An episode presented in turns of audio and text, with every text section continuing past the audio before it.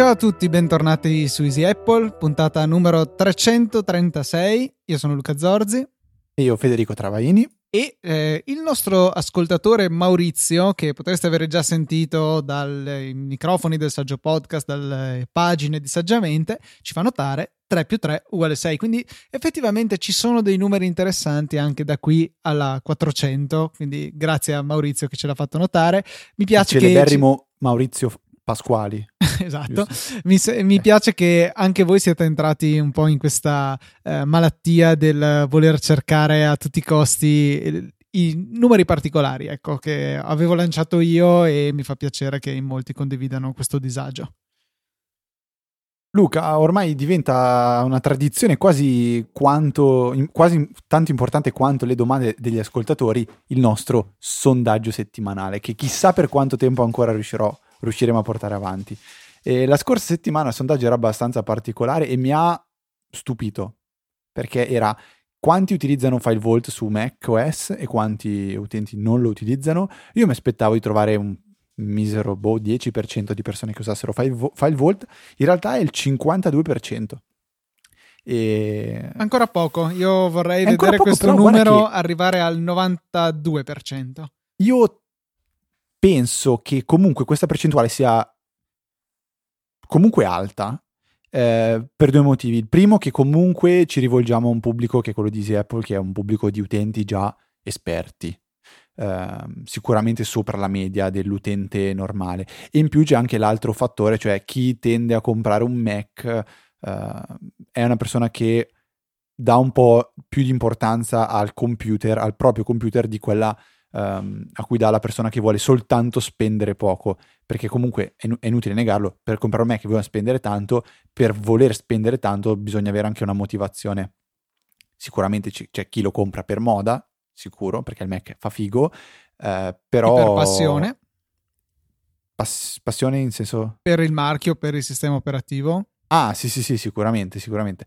Però diciamo che è una persona che dà già un occhio di riguardo a un acquisto un po' più importante di quello che fa l'utente medio, utente medio, persona vivente media.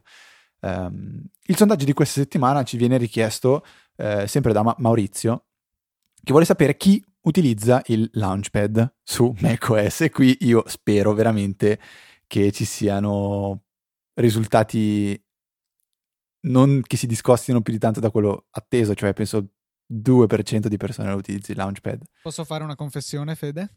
Non dirlo. Aspetta, no. Oh, a mia discolpa, allora, preciso, ogni tanto utilizzo il Launchpad specifico quando lo utilizzo, lo utilizzo quando voglio cancellare un'applicazione scaricata dal Mac App Store, perché trascinandola nel cestino è necessario inserire la password di amministratore o usare il Touch ID, mentre invece usando il Launchpad questo non è necessario.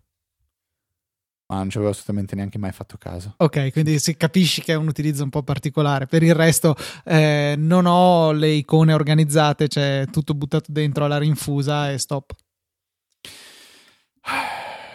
Vabbè, Luca, niente, ho già capito che anche stavolta verrò smentito pesantemente. E... Dai, adesso ti mando il link, vai a votare, così già mi fai incazzare. Vabbè, vabbè, vabbè. Niente, Luca, andiamo avanti. Eh, o meglio, iniziamo la puntata. Il sondaggio lo trovate come sempre nei canali Telegram, l'ho appena postato, eh, oppure l- mm, nelle note della puntata. Allora, spuntiamo cosa abbiamo già detto, cosa non abbiamo ancora detto. Primo punto direi che tu, Luca, prima domanda. Sì, ci arriva una domanda da eh, Francesco che ci dice che da quando ha aggiornato ad iSierra è stato un po' eh, non so, inseguito dai local snapshot che vengono utilizzati sul disco locale per favorire il backup di time machine in pratica con APFS come funziona? Invece che come in passato andare a fare una copia completa di tutto ma eh, comunque con il disco che ha attività, quindi magari il primo file che viene backuppato, ipotizziamo, è il documento sul quale stiamo lavorando, eh, viene portato sul disco esterno, Time Machine procede, fa tutto il resto, poi noi abbiamo modificato il file, quindi lo ricopia di nuovo, poi avanti, avanti, avanti, insomma, finché non arriviamo a concludere il backup. Eh, adesso con APFS è diverso perché viene fatto uno snapshot locale. Cos'è uno snapshot? È proprio come una fotografia, un fermo immagine del disco come si trova in un dato istante di tempo. Poi questo eh, snapshot viene copiato sul, eh, sul, disco esterno utilizzato per Time Machine e viene anche lasciato sul, eh, sul disco locale per permettere di accederci. Questo spazio, perché chiaramente occupa spazio tenere ferme le bocce, diciamo, mentre il nostro disco cambia, viene recuperato appena c'è bisogno. E dice: Questo spazio mi urta che sia occupato. Come posso andare a, a rimuoverlo? Si può sicuramente fare da terminale c'è il comando tmutil tutto attaccato che si occupa della gestione di tutto ciò che riguarda Time Machine. Con tmutil spazio list local snapshots tutto attaccato e tutto minuscolo ci dà la possibilità ah, e poi spazio slash per quindi per dire il volume di root, il volume principale ci fa vedere tutti gli snapshot che ci sono in questo momento sul mio Mac, ce ne sono 7-8, qualcosa del genere, eh, tutti degli ultimi paio di giorni. Eh, posso anche andarli a cancellare con tmutil, delete e poi il nome del, dello snapshot in questione che avete estratto dalla lista di prima. Eh, in questo modo appunto si può forzare il sistema ad andarlo a rimuovere ora rispetto a quando ne avrà voglia. Invece, eh, un altro, um, un'altra cosa che si può fare con questi snapshot è andare a ripristinarli qualora ci sia stato un problema. E, la cosa è molto semplice perché basta riavviare il Mac in recovery, quindi tenendo premuto Command R all'avvio, selezionare ripristina da un backup di Time Machine, fare continua e a quel punto lì vedremo non più solamente i dischi esterni di Time Machine, ma anche i dischi interni sui quali sono presenti degli snapshot utilizzati da Time Machine stesso. Quindi senza veramente avere un disco esterno è possibile creare una sorta di punto nel tempo al quale possiamo tornare con un click perché poi in sostanza è istantaneo il ripristino da uno snapshot perché si dice al disco ok quello che è successo dopo dimenticalo adesso la verità, il, lo stato attuale del disco è questo, che si dà il caso fosse quello eh, salvato tempo prima. Quindi molto comoda questa funzionalità. Eh, può ecco, essere una brutta cosa se impazzisce come mi sembra essere il caso di Francesco, però in generale eh, è molto molto utile poter avere degli snapshot eh, nel tempo. Quindi date un'occhiata a questo comando se siete curiosi del terminale o potete anche riavviare in recovery e guardarli da lì gli snapshot, poi nessuno vi obbliga a ripristinarli effettivamente. È una cosa che faceva anche Windows o ha sempre fatto anche Fa Windows? i punti di rec- recupero, recovery points, qualcosa del genere, mm. però non è la stessa cosa. È il, l'obiettivo è lo stesso, ma è realizzato in maniera molto diversa e si applica solamente ai file di sistema, non all'intero disco. Ok. Ok, e ho visto che hai messo anche una, un link a una guida uh, che Esatto, che è quella da cui ho, ho, tratto i passi per andare a ripristinare il, lo snapshot eh, locale di Time Machine. Giusto precisarlo, me ne stavo completamente dimenticando. Su questo sito che si chiama maclovin.org, sul quale sono finito forse perché era stato linkato da Hacker News o qualcosa del genere. Questo sito, tra l'altro, non l'ho mai sentito, McLovin. Neanch'io ho mai sentito prima, deve ah. essere... Ma penso che sia il blog di qualcuno, non... Nulla, okay. non un, un Mac Rumors, un Mac Stories o una cosa del genere. Ok. La prossima domanda, Luca, arriva da me, a voi, ascoltatori, eh, tramite Telegram ho scritto in settimana um, se uh, utilizzate, quale applicazione utilizzate per tracciare gli allenamenti eh, di nuoto con Apple Watch di eh, serie, generazione 2 e generazione 3. Um, ehm, mi avete risposto in un bel po' di persone, devo ammettere, e mi avete tutti detto eh, alla fine uso l'applicazione nativa dell'Apple Watch.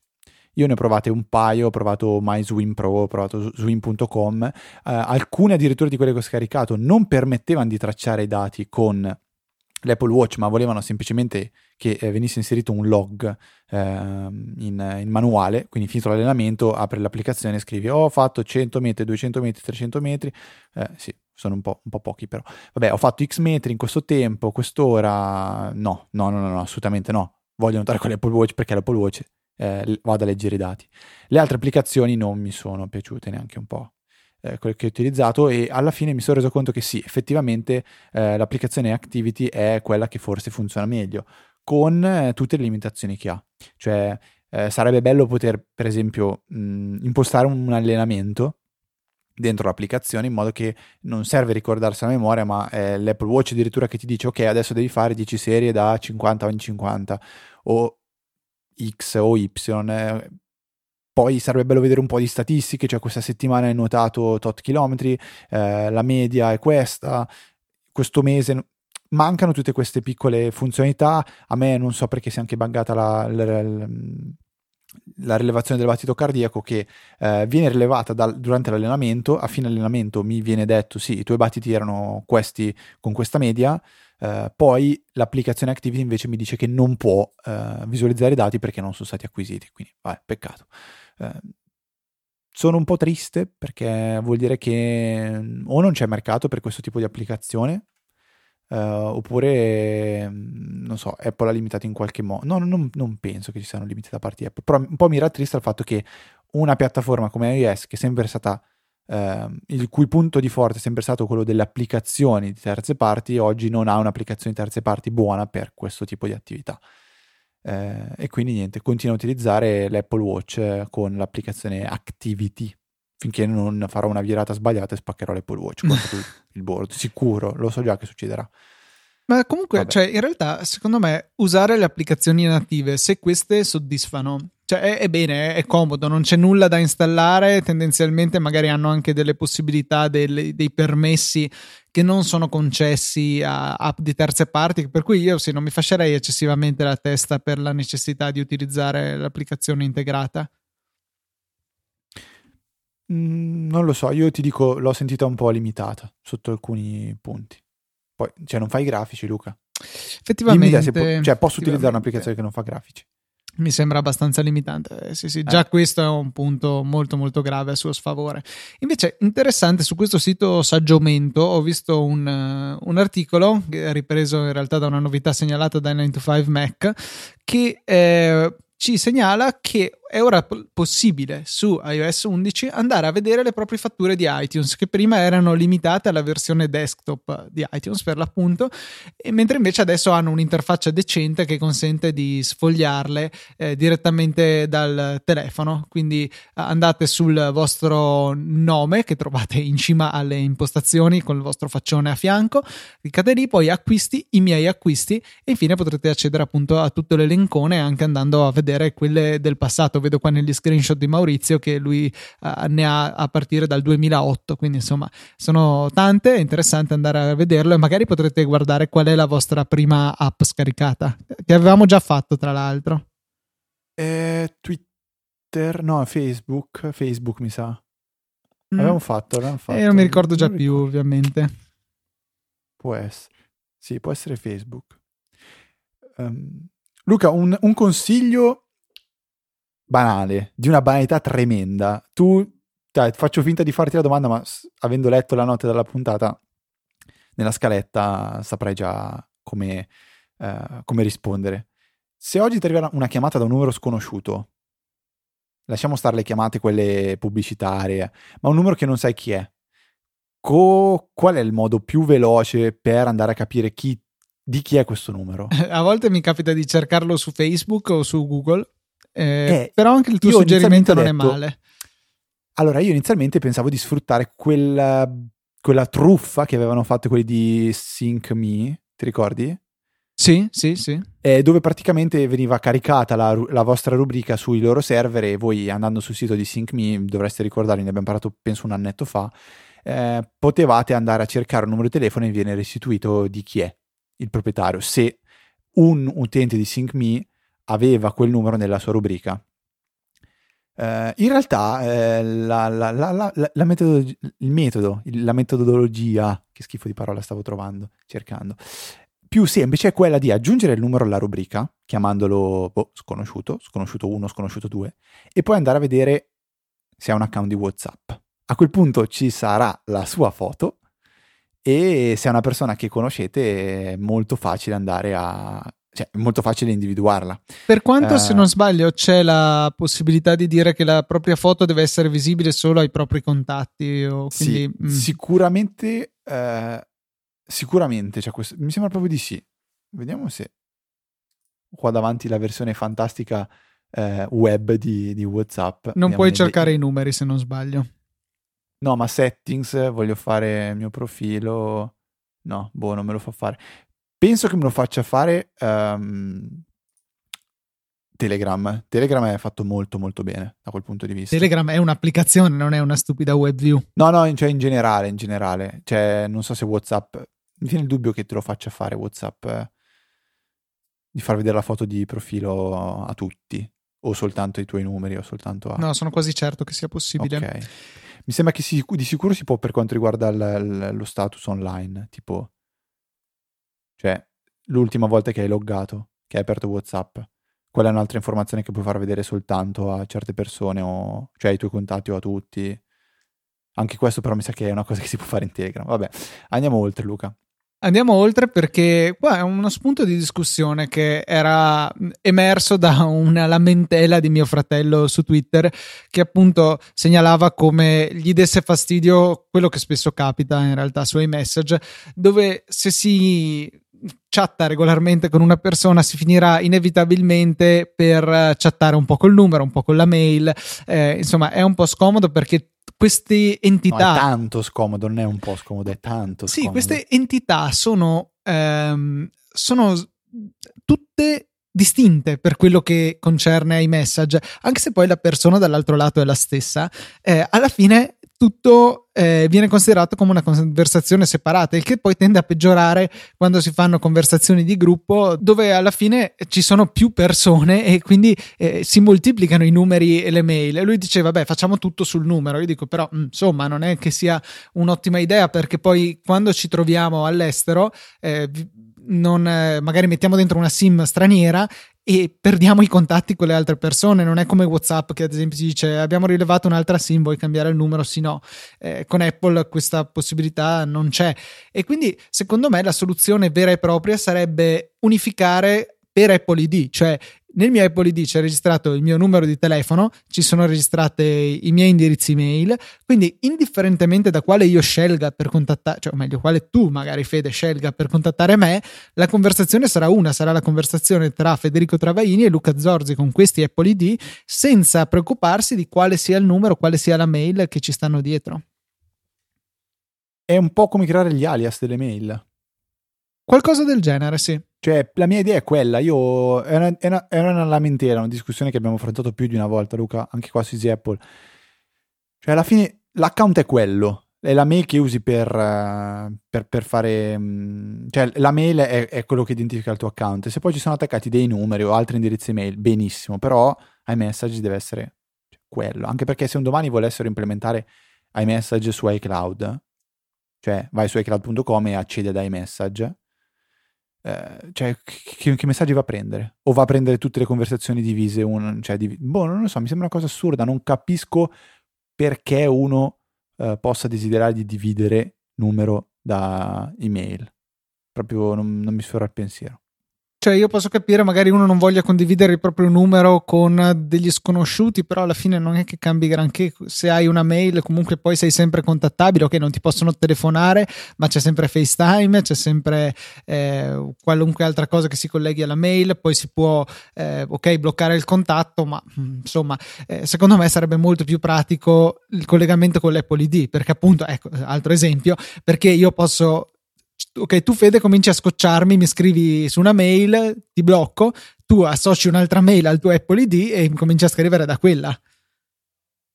Sì, esatto, esatto, esatto, esatto, però questa cosa non, non lo so, oggi viene totalmente separata, io... No, mi viene proprio da storcere il naso, mi spiace, no buono. E, c'è da tanto, eh, da quando c'è message c'è questa cosa. Sì, sì, sempre stato, fin dall'inizio. Adesso io scrivo Dear Team, fuck you. Punto. E invio. Dici che mi risponde? Mm, non penso. Ok. Uh, ovviamente linkandogli il punto di, cioè, della puntata di Seapo in cui ci lamentiamo di questa funzione di iMessage, sperando che l'ascolti. Comunque, boiate a parte, sono riuscito a trovare la voglia di risolvere uh, un uh, arcano mistero che mi porto con me da quando ho scoperto che su Telegram è possibile andare a richiamare gli emoji con i due punti, ovvero vogliamo scrivere una faccina che sorride, scriviamo due punti, smile, eh, e ci viene proposto l'elenco delle emoticon a cui corrisponde ehm, il nome smile. Diventa difficile quando si vuole andare a chiamare una faccina eh, che non sappiamo come si chiama. Per esempio, eh, la faccia triste, triste, triste, quella proprio abbattuta, con gli occhi che guardano verso il basso. Come diavolo si chiama, Luca? Sì, Secondo non te? ne ho idea. Eh, si chiama pensive. pensive. vabbè, ok, impossibile. Cioè, e come faccio? E dico, vabbè, ma da Telegram non c'è un modo per capire come andare a richiamare questa eh, faccina. Per esempio, per esempio, eh, adesso lo vado a vedere in diretta perché ci sono eh, due amici che si sposano, volevo mandargli col, il, um, il marito e la moglie come emoticon, ok?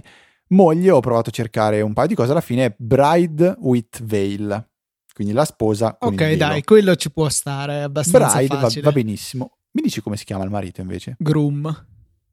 Vediamo. Maledetto, non lo trovo. G-R-O-M.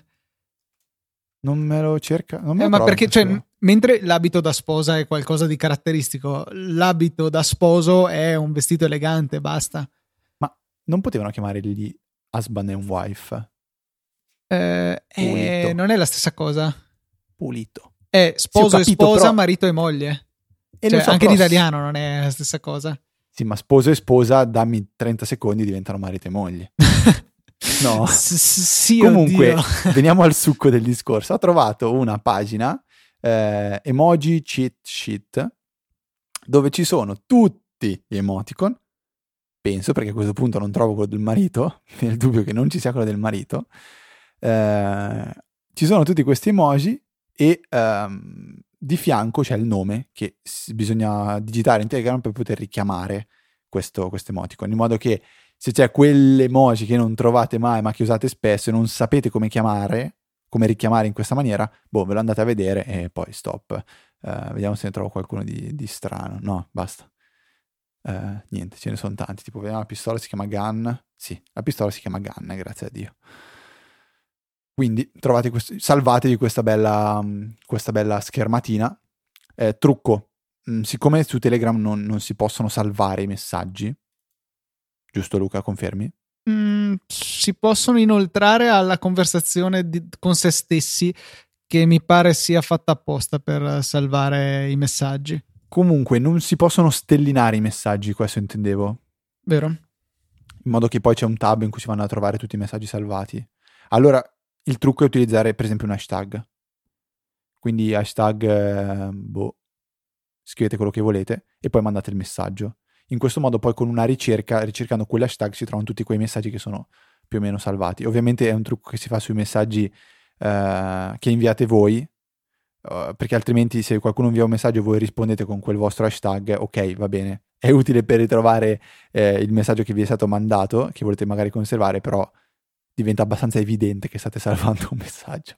Quindi inviate il messaggio a voi stessi con un hashtag e col link di, questo, di, questo, di questa pagina, in modo che potrete andare a ritrovarla facilmente tutte le volte che vorrete. Fede, invece, eh, novità che mi ha colto un po' di sorpresa, vista oggi, probabilmente uscita ieri, anzi no, in realtà è uscita qualche giorno fa, tre giorni fa, a giudicare dalla data del post, sul blog di Agile Bits, i produttori di One Password, hanno uscito una versione particolare, una versione che eh, è una estensione per Chrome super completa perché a differenza di One Password normale che consiste sempre in un'applicazione, questo su desktop intendo, in un'applicazione a sé stante e la versione One Password mini che si interfaccia con eh, l'estensione per i browser, questa One Password X e ci tengono a precisare che la loro X è proprio la lettera dell'alfabeto e non il 10 in numero romano. Ma, and- ma ammazzatevi. Ammazzatevi. Lascia stare. E, ehm, è un, un'estensione che crea un'esperienza completa di One Password per l'utilizzo direttamente su web e questo è fondamentale per gli utilizzatori di Chromebook, tutti e quattro, e anche per chi usa Linux perché non era presente in precedenza un'applicazione eh, per Linux per l'appunto eh, di One Password, solamente Windows e Mac più le varie piattaforme mobili che poi alla fine sono iOS e Android.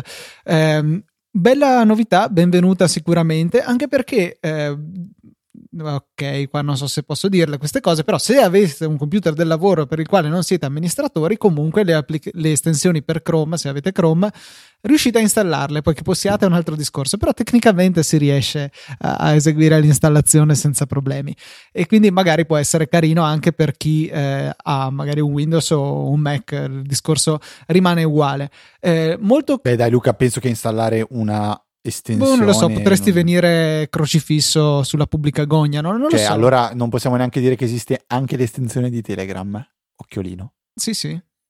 Eh, lascia stare, avanti.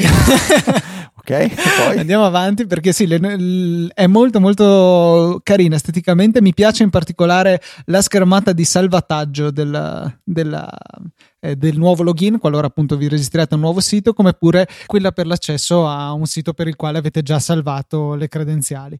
Eh, no, molto molto bella e eh, gratuita per chi ha il piano ad abbonamento, diciamo di One Password, per gli altri non è proprio disponibile perché si affida al servizio eh, One Password in the cloud, non so come si chiami onestamente, comunque quello per cui non usate Dropbox, non usate iCloud, non usate un file locale per salvare la vostra eh, cassaforte, ma è tutto salvato in maniera estremamente sicura e cifrata sui server di One Password. No, è veramente interessante ecco, come passo avanti. Per ora sottolineano un paio di limitazioni, cioè la prima è più evidente è che è solamente su Chrome, niente altri browser per il momento, e la seconda è che eh, è possibile cioè non eh, è possibile in fase di generazione di una password casuale definirne i parametri, però insomma eh, magari arriveranno più avanti queste funzionalità e eh, sicuramente andranno ulteriormente a migliorare le, un'esperienza d'uso che già in questa prima release sembra decisamente valida. Io continuo a preferire enormemente OnePassword alla concorrenza. Le, è proprio per questo. Come sicurezza, secondo me, sono abbastanza allineati, in particolare LastPass e OnePassword, ma è la, l'esperienza d'uso che nasce da un'applicazione, guarda un po', nata su Mac, arrivata su iOS, poi estesa alle altre piattaforme, porta questa sensibilità sull'usabilità, sulla, eh, sulla cura su, nel, nei dettagli, nella grafica eh, a un livello molto molto alto e me la fa preferire enormemente alla SPAS che invece dal punto di vista della reattività, eh, soprattutto su Chrome mh, mm, lascia un po' a desiderare, su Firefox è meglio, devo dire la verità, però insomma comunque non si arriva ai livelli di OnePassword assolutamente. Bravo che ripeti sempre queste belle cose, Luca. Eh, io mi intrometto ehm, con uh, un prodotto di Amazon che ho acquistato di recente, si chiama iVapo Dock. Eh, mi è piaciuto molto, mh, a partire da quando l'ho disimballato praticamente, perché dico, non voglio dire una, una, una boiata o... Boh. Eh, cos'è che mi è piaciuto? Mi è piaciuto molto il fatto che al suo interno ci fossero tutte le viti per fortuna, per poter montare questo dock e un cacciavite già incluso. Questa cosa per me già è, boh, prendi un prodotto comunque al risparmio su Amazon e c'è dentro un cacciavite con la punta magnetica. Uh, wow. Eh, cos'è, cos'è, questo dock? Allora, è un dock per iPhone ed Apple Watch eh, in alluminio, quindi non è una plasticaccia, eh, l'Apple Watch è praticamente tenuto in verticale su, su un braccetto, mentre l'iPhone ha eh, il cavo che spunta da, dalla base del dock e poi dietro c'è un appoggio per poter tenere l'iPhone in verticale, quindi non fargli fare leva sul, sul cavo. Per poter montare questo dock serve semplicemente smontare il coperchio che c'è sul fondo e andare a inserire i cavi eh, nei, nei, vari supporti, in modo che quello dell'iPhone spunti fuori dalla base del dock e quello dell'Apple Watch arrivi fino a incastrarsi nel telaio per poi poter eh, andarci ad appoggiare l'Apple Watch. Si chiude tutto, si rimonta, si chiude con le viti e eh, è un ottimo prodotto secondo me, costa tra i 20 e i 30 euro, dipende da, da, da, dalla luna che ha Amazon. Colore argento, argento scuro, materiale è tutt'altro che plastica, ho detto alluminio, magari non è, non è alluminio, è un, sì, boh, magari qualcosa di un po' scadente, però ferro. E, ehm, unica pecca, dicevo prima Luca, che prima avevo dei cavi volanti per ricaricare i miei dispositivi, quindi dovunque eh, qualunque cosa volessi ricaricare, quindi iPad, iPhone, eh, prendevo il cavo e lo attaccavo. Adesso l'iPad non posso più caricarlo con questo cavo perché è dedicato al dock e quindi al, all'iPhone. Um, poco male perché ho uno di quei bellissimi caricatori da muro della SyncWire che ha quattro porte, quindi due dedicate a questo dock e le altre due dedicate una a un micro USB e l'altra a un'altra porta che andrò adesso a popolare con un cavo Lightning. Um, tanto ne ho preso uno di recente su Amazon bellissimo in, in nylon, pagato 7 euro, uh, che ho già perso. Complimenti. No, no, scherzo, non è perso, però l'ho lasciato da un'altra parte, eh, lontano da, da, Busto Ressizio. Vabbè, dai, ti tornerà buono. Sì, sì, no, sicuramente mi tornerà buono, eh, però è questo qua. Mi... Eh, cavolo, come faccio ad andarlo a ritrovare? Porca miseria, ci sono... Che prezzacci! 10 euro, 3, 3 cavi. Sì, sono crollati i costi dei cavi Lightning e sono quasi sempre di qualità. Porca miseria. Per cui diciamo che le, mi ricordo appena preso l'iPhone 5 andavo a cercare su DL Extreme, che era il mio sito cinese di riferimento dell'epoca, mentre adesso sono un fedele acquirente su AliExpress e um, ero andato a prendere de- cioè, veramente dei cavi che a posteriori costavano parecchio perché comunque 7-8 euro li costavano, eh, con un LED tra l'altro alcuni nella porta Lightning e erano di qualità costruttiva infima, quelli che poi facevano apparire il messaggio questo accessorio non è compatibile, bla bla bla, ah, sì. e, e poi prima cominciavano a caricare solo da una parte e poi non caricavano più, cioè una vita veramente breve, mentre adesso spendendo veramente poco ci si porta a casa dei cavi certificati made for iPhone o con dei chip fasulli comunque che funzionano meglio dei primi e, e, si spende veramente poco, cioè non c'è ragione di avere un solo cavo per l'iPhone. Ehm, oltretutto cioè, la ragione principale, penso, per cui le persone tendono a distruggere i cavi è che ne hanno solo uno, lo arrotolano sempre malamente, lo buttano su eh, sul, uh, dove capita, in borsa, lo usano regolarmente eh, attaccato al telefono, cioè usando il telefono mentre è in carica, comunque stironando nel cavo. Non, uh, è chiaro che non è una situazione ideale, mentre invece come tendiamo a fare noi, eh, generalmente abbiamo un cavo in ogni posto dove ci può servire, quindi ciascuno verrà utilizzato relativamente poche volte, salvo magari quello per la ricarica notturna, e, e tenderanno a non rovinarsi. Io personalmente in eh, dunque 2012, 5 anni di cavi Lightning, non ho mai rotto un cavo Lightning, nemmeno quelli Apple inclusi nella confezione che hanno eh, questa nomea di essere così fragili e facilmente distruttibili. Neanche io, mai rotto uno ad oggi. E c'è ecco, Fede, 5, comincia, già segna- sì, comincia già a segnarti questa come domanda per un sondaggio quando sei in periodi di magra che non sai cosa, eh, cosa chiedere ai nostri ascoltatori.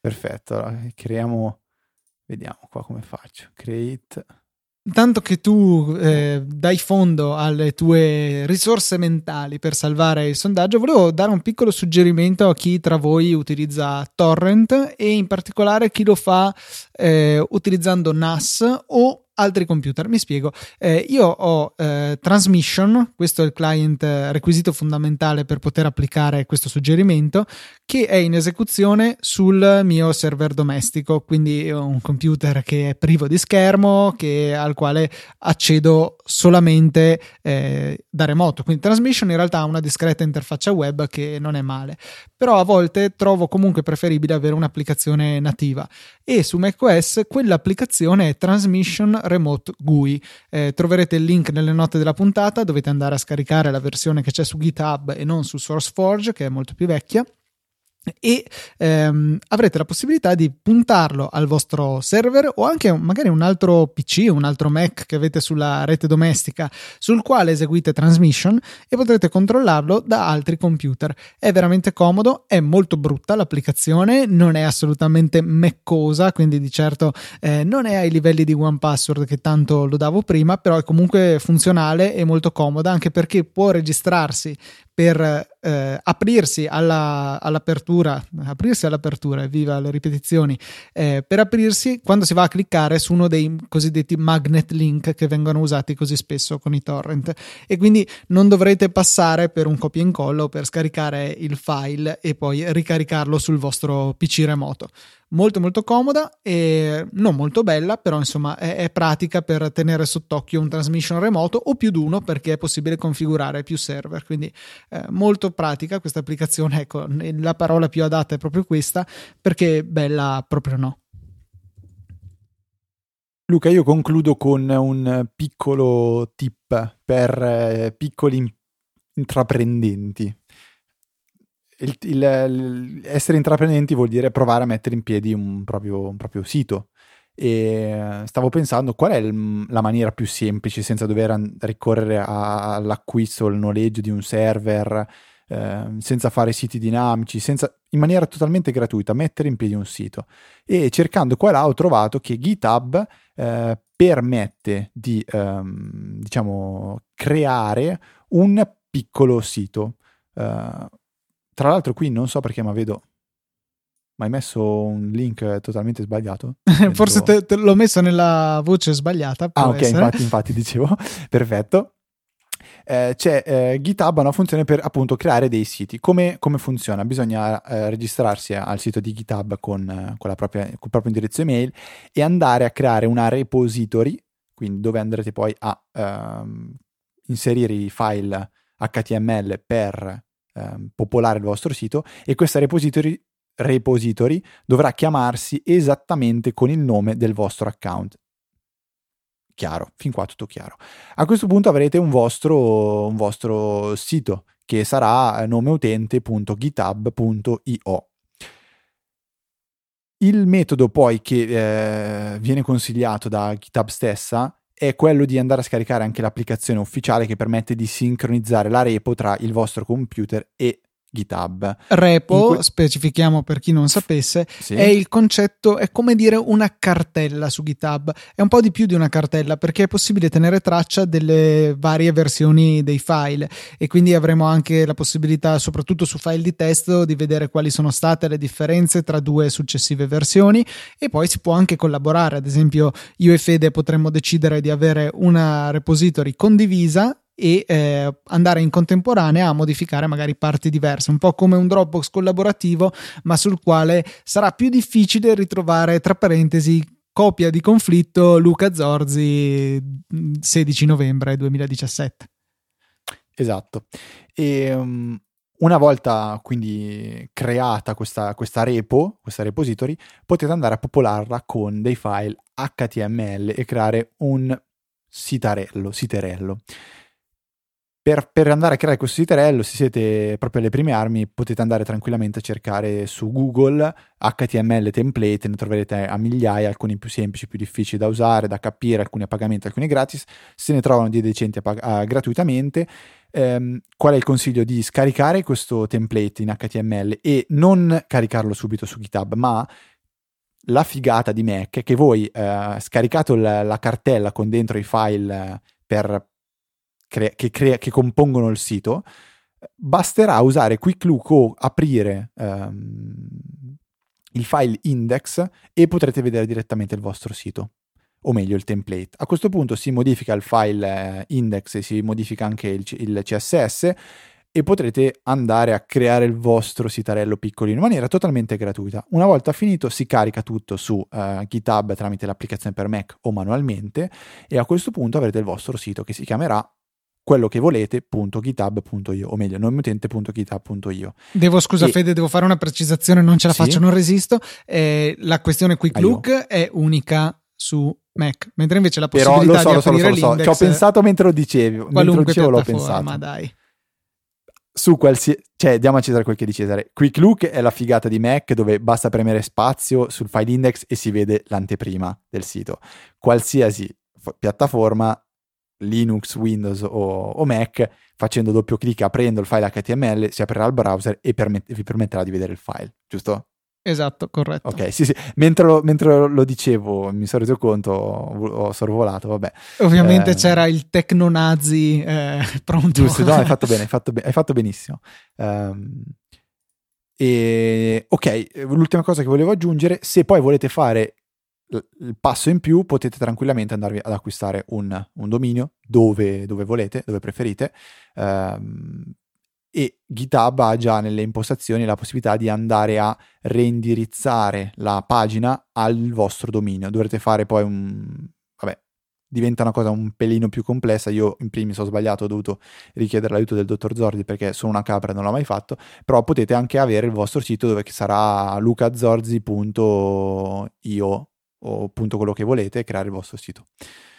Tutto in maniera gratuita, a parte il dominio che dovrete pagare se volete, però fermandosi un passettino prima avrete un vostro sito con cui poter sperimentare e smanettare in totale libertà. Perfetto Fede. Cosa dici? Ci avviamo a concludere anche questa puntata 3 più 3 6? Let's wrap it up. Benissimo, allora wrappiamo ringraziando i nostri donatori, grazie ad Alessandro Trivillin, Paolo Massignan, Riccardo Pretu- Petruzzini, perdonami scusa mi sono incasinato col tuo nome, e Caterina e Leonardo Bianchin che ci hanno supportato in questa settimana con le loro donazioni tramite PayPal. Grazie a loro, grazie a voi che deciderete di farlo, sul sito trovate tutte le indicazioni nella sezione supportaci come pure i link ad Amazon che, non mi stancherò mai di dirlo, sono il metodo più economico per voi perché non vi costa nulla di più di quello che che non spendereste già, ci pensa Amazon a pagarci e potreste comprare i regali di Natale per voi stessi, per i vostri cari e anche indirettamente per Easy Apple e Easy Podcast senza spendere un centesimo in più. Partite dal nostro link, comprate quello che volete entro 24 ore dal click originale e ci aiuterete veramente veramente tanto. Io vi ricordo la parte super super super noiosa, che tutte le volte vi ricordo che è super super super noiosa e quindi sarete ancora già più annoiati e avrete già spento eh, la puntata.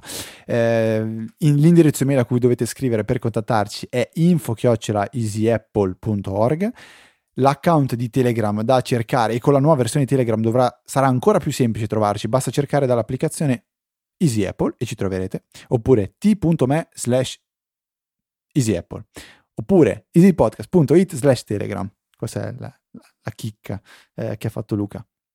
easypodcast.it slash e poi nome di un social network o di un contatto dovreste trovarci quasi ovunque slash youtube slash facebook slash twitter slash upo eh, no, eh, no, no, lì no forse ovviamente no, no lì no eh, per ora. Scherzo basta mai, mai ci troverete lì per ora. Ehm un saluto da Twitter, Luca. Twitter, Twitter, is underscore Apple, F Trave, Luca TNT, il nostro account. Per questa puntata è veramente tutto. Un saluto da Federico. Un saluto da un sollevato Luca. E noi ci sentiamo sollevato per... Eh, per la fine dei tuoi deliri. noi ci sentiamo la settimana prossima con una puntata di Easy Apple.